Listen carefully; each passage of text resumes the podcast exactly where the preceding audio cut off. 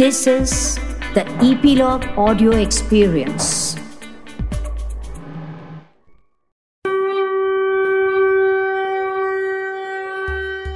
भास्करस्य यथा तेजो मकरस्थस्य वर्धते तथैव भवतां तेजो वर्धताम् इति कामये मकरसंक्रांतीपर्वणः सर्वेभ्यः शुभाशयाः म्हणजेच जसं सूर्याचं तेज मकर संक्रमणानंतर वाढत जातं तसंच तुमचंही तेज यश कीर्ती वृद्धिंगत होवो वाढत जावो ही मनोकामना. मकर संक्रांतीच्या सर्वांना हार्दिक शुभेच्छा. श्रोते हो तिळगुळ घ्या आणि गोडगोड बोला असं म्हणत हातावर तिळगुळ तिळाच्या वड्या आणि काटेरी हलव्याचा खाऊ देत मनातील सर्व भेदभाव कटुता बाजूला सारून प्रेमाचं आपुलकीचं नातं नव्याने जपण्याचा हा सण म्हणजेच मकर संक्रांत. ह्या मकर संक्रांतीची विशेष माहिती घेऊया आजच्या आपल्या तिळगुळ घ्या हो गोड गोड बोला ह्या पॉडकास्टमधून आणि त्याचबरोबर पौष महिन्यात येणाऱ्या इतर सणांची उत्सवांची माहिती जाणून घेऊया. भारतीय पंचांगानुसार आपले जवळजवळ सर्व धार्मिक सण हे चंद्राच्या गतीवर ठरतात. पण मकर संक्रांत हा एक सण मात्र असा आहे जो सूर्याच्या गतीनुसार ठरवला जातो. आपल्या सर्वांना माहिती आहे की सूर्य एका वर्षात बारा राशींमधून भ्रमण करतो. सूर्य हा सर्व राशींवर प्रभाव टाकतो पण सूर्याचा कर्क आणि मकर राशीतील प्रवेश हा धार्मिक दृष्टिकोनातून खूप लाभदायी फलदायी असा मानला जातो. बघा सूर्याचा मकर राशीत होणारा प्रवेशाचा दिवस म्हणजेच संक्रमण हाच मकर संक्रांतीचा दिवस. दरवर्षी हा मकर संक्रांतीचा सण चौदा जानेवारीला येतो. पण त्यातही एक वैशिष्ट्य आहे बरं का. सोलर सायकल ही साधारणत दर आठ वर्षांनी एकदा बदलते. त्यावेळी मकर संक्रांत ही चौदा जानेवारी ऐवजी पंधरा जानेवारीला येते. यापूर्वी दोन हजार पंधरा या वर्षात मकर संक्रांत पंधरा जानेवारीला येऊन गेली आहे. तशीच या वर्षीही म्हणजे दोन हजार तेवीस सालीही ती पुन्हा एकदा पंधरा जानेवारीला साजरी होणार आहे. याच दिवशी उत्तरायणाचा आरंभ होतो. दिवस मोठा होऊ लागतो. आपण उत्तर गोलार्धात राहत असल्यामुळे दिवस मोठा झाला ना की शेतीची कामे करण्यासाठी बाकीचे उद्योग करण्यासाठी वेळ जास्त मिळू लागतो. त्यामुळे उत्तरायण हे शेतकऱ्यांसाठी महत्त्वाचे असते. म्हणूनच आपल्या कृषीप्रधान देशात मकर संक्रांतीचा सण हा मोठ्या प्रमाणावर साजरा केला जातो. या दिवसांमध्ये शेतात आणि मळ्यांमध्ये भरपूर धान्य आणि भाजीपाला पिकतो. त्याचमुळे हरभरे ऊस बोरे गव्हाच्या लोंब्या हळकुंड भुईमुगाच्या शेंगा तीळ अशा सर्व वस्तू मातीच्या छोट्या छोट्या घटांमध्ये म्हणजेच सुगडात भरून ते देवाला अर्पण करण्याची पद्धत मकर संक्रांतीच्या दिवशी आहे. मकर संक्रांतीच्या आदल्या दिवसाला भोगी म्हणतात बरं का. भोगी हा आनंदाचा आणि उपभोगाचा सण म्हणून साजरा केला जातो. या दिवशी सासरच्या मुली भोगीचा आनंदोत्सव साजरा करण्यासाठी माहेरी येतात अशी ही पद्धत आहे. कुटुंबातील सगळेजण एकत्र येऊन भोगीचा सण साजरा करतात. ह्या भोगीच्या दिवशी जेवणाचा बेतही खास असतो बरं का. उसाच्या रसात भिजवलेलं बाजरीचं पीठ आणि त्याला तीळ लावून त्याची भाकरी केली जाते. त्याच्यावर मस्त लोण्याचा गोळा त्याच्याबरोबर वांग्याचं भरीत मूग डाळ घालून केलेली खमंग खिचडी चटणी पापड असा अगदी खास बेत असतो. या पदार्थांचा देवाला नैवेद्य दाखवून मग सगळेजण एकत्र भोजनाचा आनंद घेतात. ह्या काळात येणाऱ्या वेगवेगळ्या भाज्या एकत्र करून केलेली लेकुरवाळी भाजी हे ह्या भोगीच्या भाजीचं खास वैशिष्ट्य. दक्षिण भारतामध्ये हा दिवस भोगी पोंगल म्हणून साजरा केला जातो. ह्या दिवशी इंद्राची पूजा करून आप्तजनांसह मिष्टान्न भोजन करण्याची तिकडे प्रथा आहे. मकर संक्रांत धुंदुरमास ह्या सगळ्यांचं आरोग्यदृष्ट्या आणि धार्मिकदृष्ट्याही खूप महत्त्व आहे. तेच आता थोडक्यात जाणून घेऊया वैद्या स्वाती कर्वे यांच्याकडून. मगाशी म्हटलं तसं सूर्य एका वर्षात बारा राशीतून भ्रमण करत असतो. तो ज्या महिन्यात धनु राशीत असतो त्या मासाला धनुर्मास किंवा धुंदुरमास असं म्हणतात.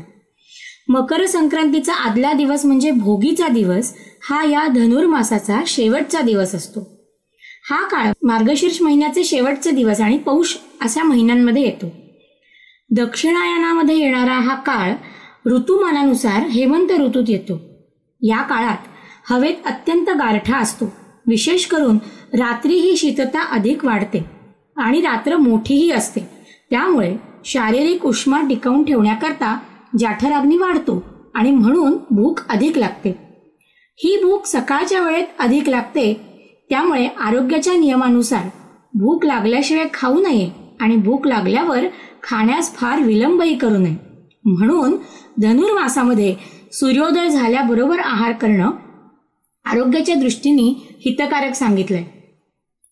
आपल्या संस्कृतीमध्ये इंद्र वरुण अग्नी सूर्य अशा अनेक देवतांमुळे आपल्याला अन्नधान्य मिळत असते असं सांगितलंय. आणि त्या अन्नधान्यापासून तयार केलेल्या पदार्थांचा म्हणून आधी त्यांना नैवेद्य दाखवला जातो. याकरता धुंदूर मासातील सकाळच्या जेवणाचा सूर्याला नैवेद्य दाखवावा आणि मग तो ग्रहण करावा अशी परंपरा आपल्याकडे आहे. पहा आपल्या संस्कृतीत आरोग्यशास्त्र आणि धर्मशास्त्र यांची किती योग्य सांगड घातलेली आहे.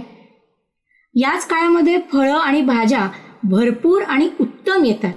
त्यामुळे धुंदूर मासाचा नैवेद्य हा सुद्धा मगाशी सांगितला तसा ऋतूला साजेसा असाच असतो.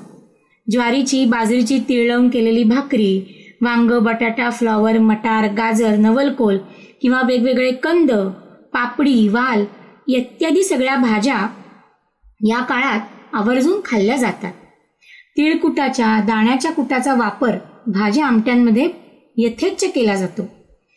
तेलाचा तसेच दालचिनी मिरी लवंग या मसाल्यांचाही वापर या दिवसांमध्ये निश्चितपणे करावा.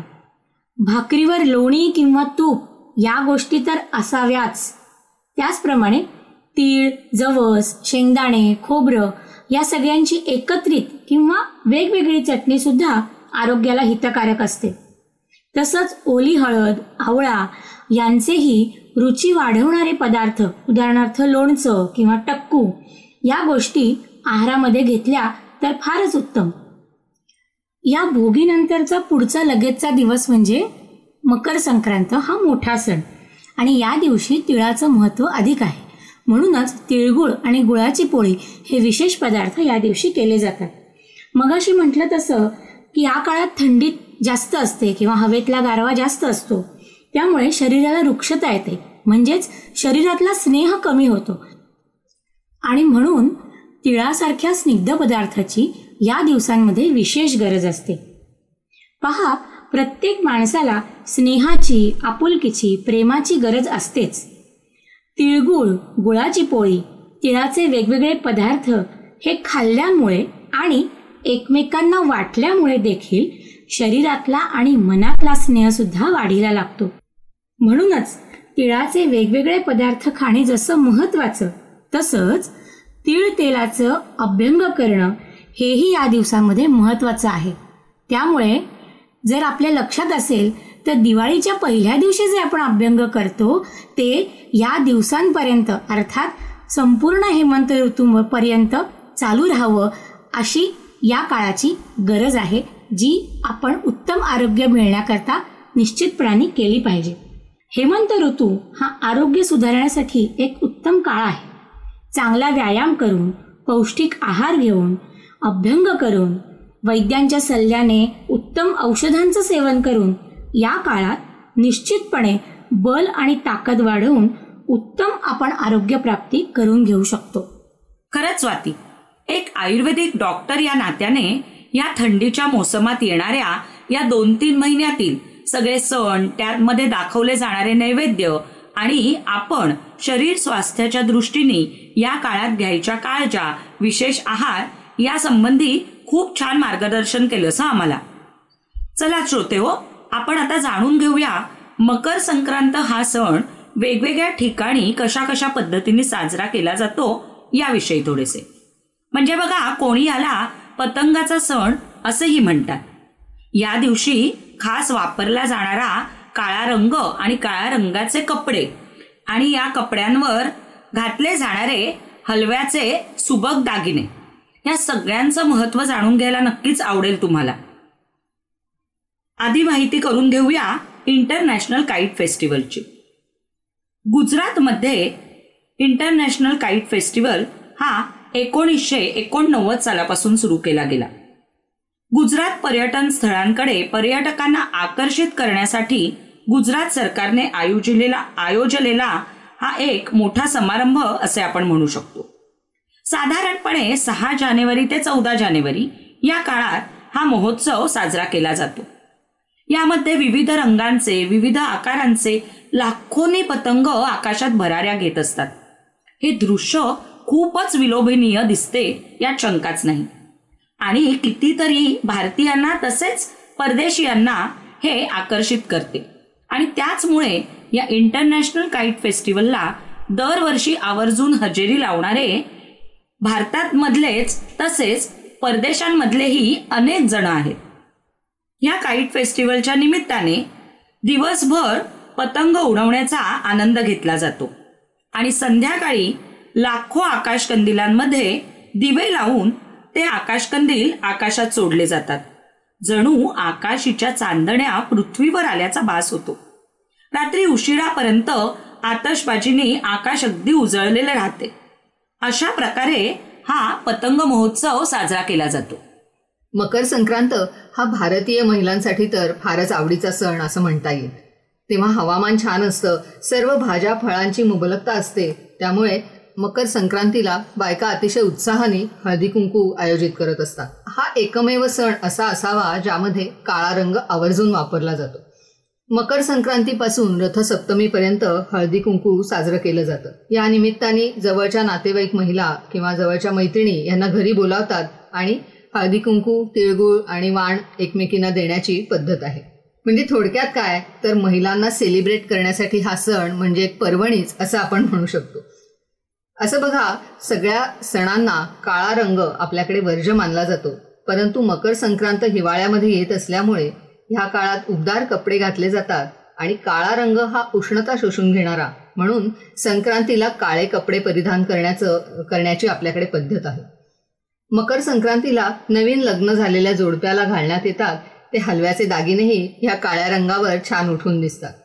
घरात नव्याने आलेल्या सुनेचं आणि जावयाचं हलव्याचे दागिने घालून कोडकौतुक केलं जातं आणि जन्मभर संसारातील गोडवा टिकून राहावा आणि वाढता राहावा म्हणून लग्नानंतरच्या पहिल्या संक्रांतीला ह्या विवाहित जोडप्याचं हलव्याचे दागिने घालून कोडकौतुक केलं जातं.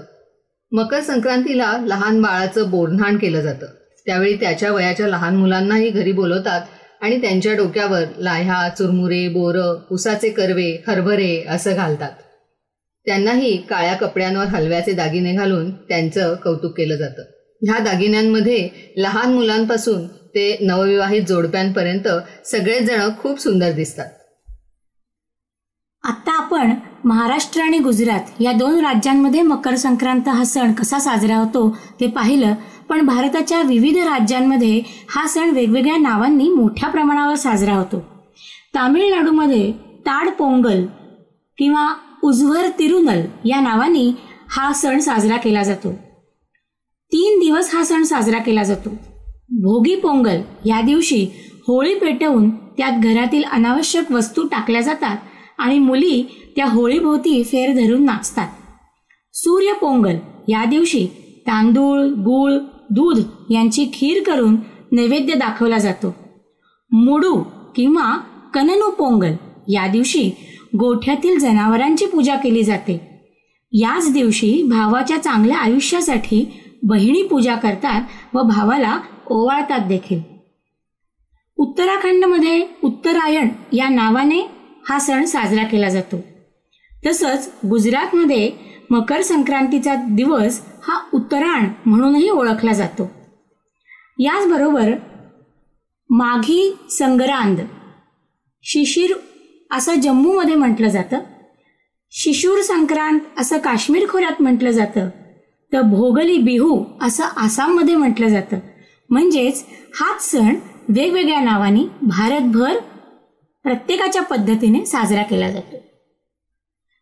भारताप्रमाणेच नेपाळ थायलंड म्यानमार कंबोडिया यासारख्या आशियाई देशांमध्ये सुद्धा संक्रांत हा सण मोठ्या प्रमाणावर साजरा केला जातो. पौष महिन्यामध्ये मकर संक्रांत येते. तसेच शाकंभरी देवीचे नवरात्र हा उत्सवही असतो. पौष शुद्ध अष्टमी म्हणजेच दुर्गाष्टमी ते पौष पौर्णिमा असे हे नवरात्र असते. म्हणूनच पौष पौर्णिमेला शाकंबरी पौर्णिमा असेही म्हटले जाते. शाकंबरी देवीलाच शताक्षी देवी असेही म्हटले जाते. शंभर नेत्रांनी आपली करुणामयी दृष्टी भक्तांवर ठेवणारी ती शताक्षी देवी. शाकंबरी देवी पुरातन काळापासून प्रसिद्ध आहे. सप्तशती या पोथीमध्ये तिच्या पराक्रमाचे व महतीचे अनेक श्लोक आहेत. भाज्या फळे कंदमुळे धारण करणारी देवी असलेले पार्वतीचे रूप शाकंबरी म्हणून पूजनीय आहे. देवी शाकंबरीचे स्थान कर्नाटकात बागलकोट जिल्ह्यातील बदामी तालुक्यातही आहे. बदामीपासून सहा किलोमीटर अंतरावर असलेल्या चोलचगुड या गावात हे स्थान आहे. दक्षिण भारतात शाकंबरी देवीला बनशंकरी देवी ह्या नावानेही ओळखले जाते. ह्याच शाकंबरी देवीची एक कथा आता आपण ऐकूया. ह्या शाकंभरी देवीच्या वेगवेगळ्या कथा सांगितल्या जातात. ह्यातील एक कथा अशी आहे दुर्गम नावाच्या राक्षसामुळे पृथ्वीवर शंभर वर्ष दुष्काळ पडला. त्यावेळी भक्तांनी आणि प्राचीन ऋषीमुनींनी देवीचा धावा केला. आपल्या भक्तांच्या प्रार्थनेला धावून जात देवीने राक्षसांचा वध केला आणि पावसाचा वर्षाव केला. आणि मग पृथ्वीवर अन्नधान्य तयार होऊ लागलं. तेव्हापासून भक्त देवीच्या शाकंभरी ह्या पोषण करणाऱ्या देवतेची पूजा करू लागले अशी ही कथा. देवीने आपल्या हजार डोळ्यांनी पृथ्वीकडे पाहिले त्यामुळे पृथ्वी हिरवीगार झाली आणि येथील नद्या वाहू लागल्या दुष्काळ संपून गेला आणि जमीन सुजलाम सुफलाम झाली असंही या देवतेचं महात्म्य आहे. देवीने एक हजार वर्ष तप केलं आणि त्यावेळी तिने केवळ भाज्या सेवन केल्या म्हणून या देवतेचा संबंध भाज्यांशी आणि फळांशी जोडला जातो अशा या वेगवेगळ्या कथा. श्रोते हो नुकतंच शाकंभरी देवीचं नवरात्र साजरं झालं. आता येणाऱ्या मकर संक्रांतीच्या निमित्ताने पुन्हा एकदा तुम्हा सगळ्यांना शुभेच्छा. आपण आपतेष्ट मित्रमंडळी ह्या सगळ्यांच्या साथीने आपुलकी जपण्याचा हेवे दावे सोडून प्रेमाची नाती जोडण्याचा हा सण आनंदाने साजरा करूया. ह्याच शुभेच्छांसह आजच्या आपल्या तिळगुळ घ्या हो गोड गोड बोला ह्या पॉडकास्टची सांगता करीत आहोत. तर श्रोते हो उत्सव सणांचा मेळ संस्कृती परंपरांचा ह्या आपल्या आवडत्या पॉडकास्ट मालिकेतील पॉडकास्ट ऐकण्यासाठी पिलॉग मीडियाच्या वेबसाईटवर किंवा तुमच्या आवडत्या पॉडकास्ट ॲपवर नक्की सबस्क्राईब करा लाईक करा. तुमच्या मित्रमैत्रिणी नातेवाईक यांच्याबरोबर हे पॉडकास्ट शेअर करा. त्यांनाही ते सबस्क्राईब करायला सांगा आणि या सणांच्या वारीत आपल्या सगळ्यांबरोबर सहभागी करून घ्या. सोशल मीडियावर ॲट द रेट इपिलॉग मीडियावर कॉमेंट्स तसेच डीएम नक्की करा. आणि तुम्ही जर ॲपल डिव्हायसेस वापरत असाल तर आमच्या पॉडकास्टला रेटिंग द्यायला विसरू नका.